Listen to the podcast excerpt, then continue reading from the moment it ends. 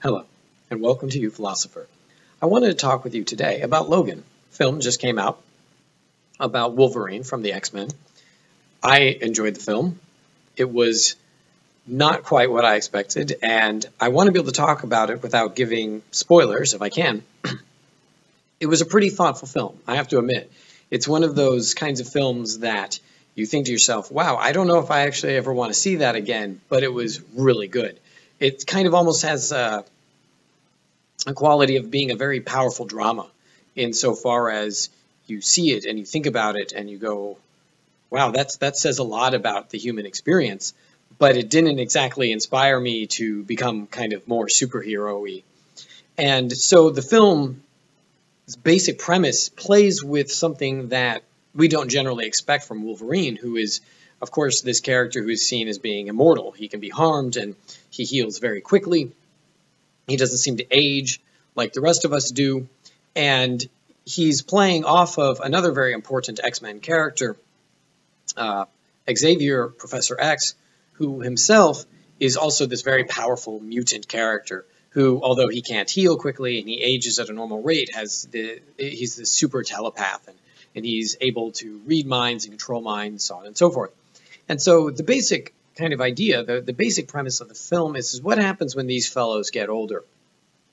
And in Wolverine's case, of course, this is kind of more difficult to understand as the character himself is kind of based on the idea that he doesn't really age and that he heals very quickly. But they they bring that idea in in a very interesting way that connects pretty neatly to some of the older comics. And I won't reveal that, but this idea of a, a more beaten, batter, battered, older Wolverine who himself, and this is difficult to imagine, is more jaded and more pessimistic than he was previously. And Professor X, being older physically than Wolverine, is himself hitting that advanced age right into his nineties, uh, where he doesn't really have control over his mind anymore. And so this is a terrifying thought, that idea of what happens when the most powerful mind in the world no longer is able to control itself. And so there, the, the basic idea then is, is that Professor X is suffering from some sort of kind of dementia-like illness that's causing him to not really be able to control his mind. And so he's a danger to the people that he loves. And Wolverine, Logan, is trying to help take care of him and is probably one of the only people who can survive the onslaught of Xavier's minds. And so The the immediate connection is, of course, to the issue of Alzheimer's and um, for someone growing older, and this they play this very nicely with uh, with Professor X insofar as he's not really all that nice to Logan. He's not really very nice to his care, caretaker, and for many people who are in that kind of caretaker role, there's I think a lot of connection there and some uncomfortability. And the realization that someone you love and someone that you're really going through a lot of trouble to take care of, when they kind of go through uh, this difficulty with what's happening to their mind as it breaks down, can often uh, become meaner and or not really recognize, right, that the caretaker's trying to help them. And so many people who have parents of an advanced age or grandparents of an advanced age and are trying to help take care of them can probably connect pretty neatly to the film. So, that being said, Wolverine himself is is older and more jaded, and, and he does not seem to be doing particularly well either. And so this is all to say that the film just really, in this almost kind of surprising way, forces the viewer to experience the question of aging and what it means to look at one's mortality, specifically in terms of one's usefulness in terms of age. What do I do when I no longer am capable of doing the things that I once could, when I am a when I am a Wolverine who no longer can heal as quickly and is not as strong and is not as capable of fighting? What happens when I'm a Professor X who cannot control this amazing mind gift that he has? And so for me in watching the film, as someone who's not as young as he once was, there's this kind of, oh, wow, instead of walking out of a superhero film going, I need to do some pull-ups, it's more like walking out of a superhero film going, I don't have much time left. What am I going to do with the time left? Oh, my goodness. And so that that feeling of, wow, what do I do to make myself useful when the things that I think of as making me useful start to degrade? And that it, it's already one of those things that I recognize even at my age, where if I work out as much as I can, I cannot reach the same physical peak as I could have if I've worked out as much as I could when I was eighteen. And so whilst I might feel like I'm getting increasingly stronger or increasingly faster because I didn't work out that much in my teens and now I exercise more, the realization becomes that I, I can never hit that same point that I could have when I was eighteen, nineteen, or twenty. And so the max point that I can hit will continue to decrease as I as I get older. And same is true. So, you know, studies show that men's minds, their their brains uh, shrink as they grow older. And so I have to worry about that as well. And that issue of, well, Nick, have I hit my peak? Is there anything more of use that I can do? And what do I do? And the film struggles with that. Early on, you see, without giving too much away, you, you see Logan struggle with this kind of just wanting to get away and basically take care of the person that he loves and not have to deal with the world and the world's problems. And Xavier seems to want to kind of be able to get away too, but at the same time still feels this very strong obligation to help this little girl. And he's trying to convince Logan to do this. And the problem is, Logan, I, I can only kind of assume from looking at what he's dealing with in terms of his own age and Professor X's age, is he's kind of recognizing that he's lost um, his usefulness. What could they really do for this child in the circumstances that they have? And wouldn't they be better off just kind of, in essence, going on vacation?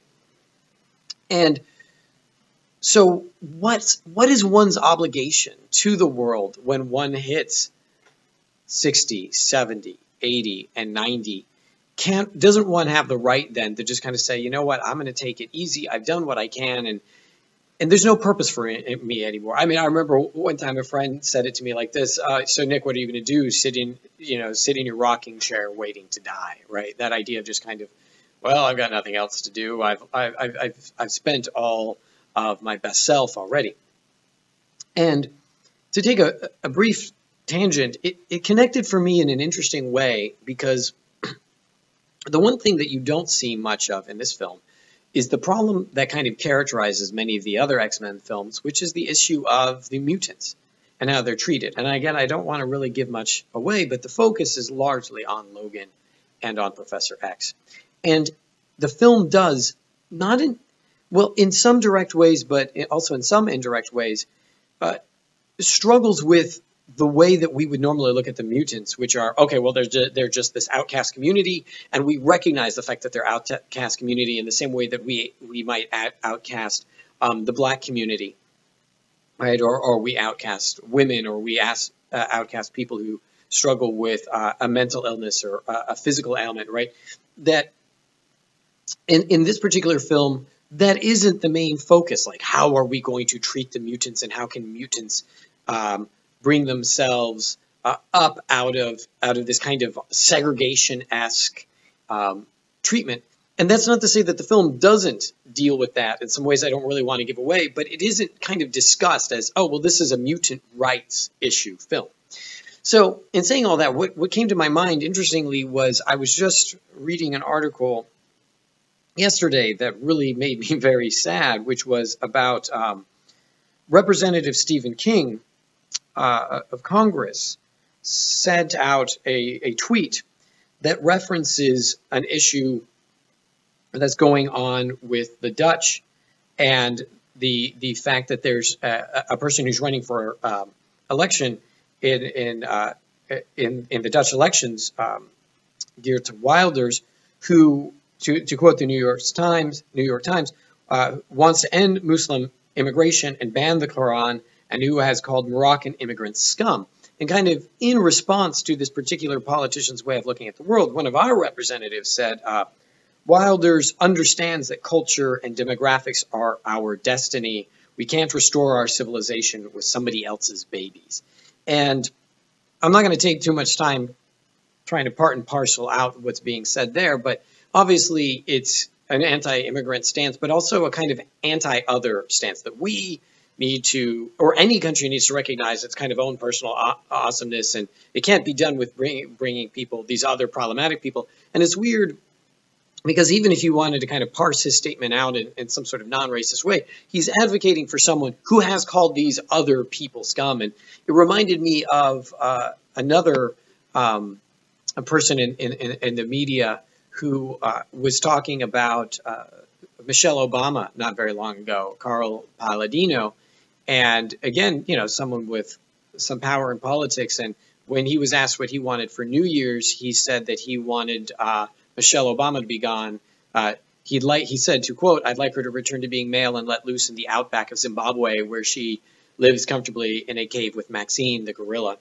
And it's it's amazing how how many isms are kind of uh, stuck into that one statement along the lines of uh, is is he um, you know being uh, against transgender people? Is he being homophobic? And uh, is he being um, clearly racist? And and it seems like the answer to all those questions are yes. Well, so without getting into too much detail about the fact that these statements seem to be kind of coming out more and more. And there's a lot of people who are like, yay, I'm glad someone's finally saying it.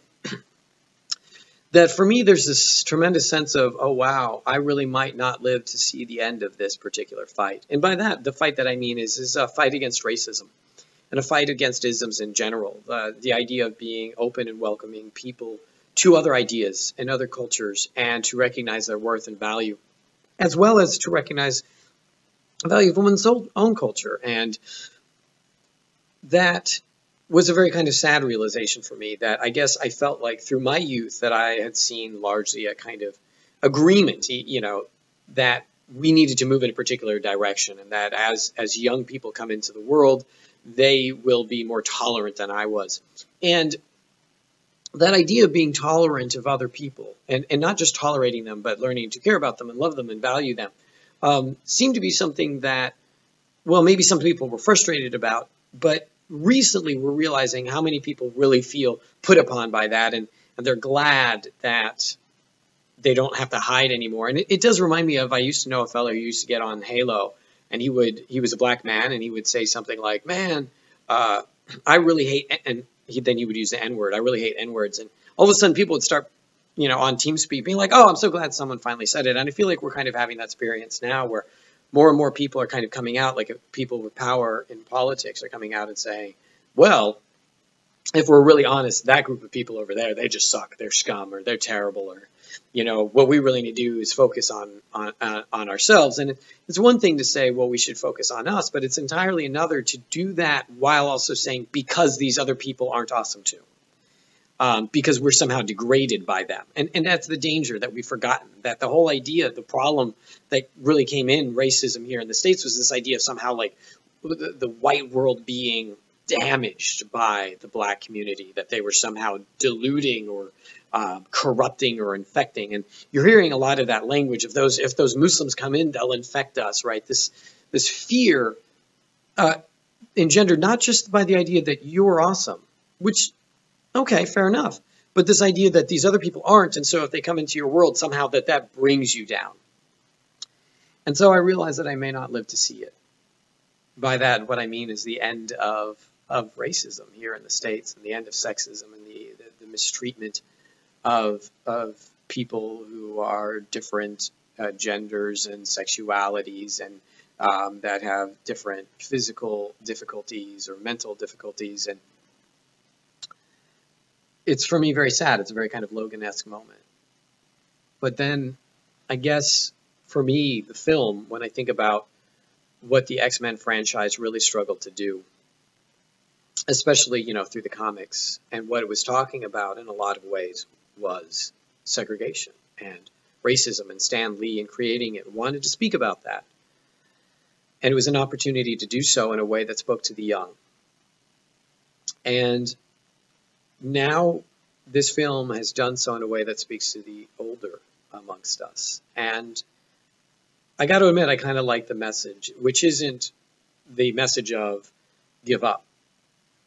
The, the film is very much about how far should I be willing to push? Where is my, where is my usefulness ending? And If you look at Xavier and his struggle and what he's trying to convince Wolverine to do, Xavier being stuck in the circumstance that he's in can't save the world anymore. He and Wolverine are not in the position of saving the world from the evil Magneto or something like that. All they're looking at is helping one little girl. And the struggle between Xavier and Wolverine is, is how important is that? And for Xavier, it is very important. And I will leave it to you to figure out whether or not, you know, it becomes important for Logan through the film. But I'm kind of inspired by the professor in that particular moment. And it's interesting because he does a lot of things that are disappointing in that in that film, because we see him grow older. But to know that still, even in his advanced age, he maintains that heart for every child matters, and that even if I can't change it for the whole world, I can change it for this one person. I can try and make it a little bit better. And I'm reminded of how many people never lived to see the end of the thing that they were trying to stop, the evil that they needed to try and change, and the way that they tried to make the world better. You know, Martin Luther King not making it to the end of segregation. All of the all of the people who never saw the end of apartheid. All of the people who never saw the end of um, of uh, segregation against women here in the States, which is still pretty prominent. Um, so many people have fought these battles and grew old or, or died fighting them and haven't seen their conclusion. But they remind me that I don't have to see the end of it to be a participant and to find my own purpose. That even if it's just, just one life, that I can find purpose there. And that even if I was a ninety-year-old Professor Xavier, that I still have an obligation to try and make the world the best possible place that I can, even if I don't get to reap the benefits of it. So with that, I'd love to hear your questions and thoughts. I hope you have a wonderful week.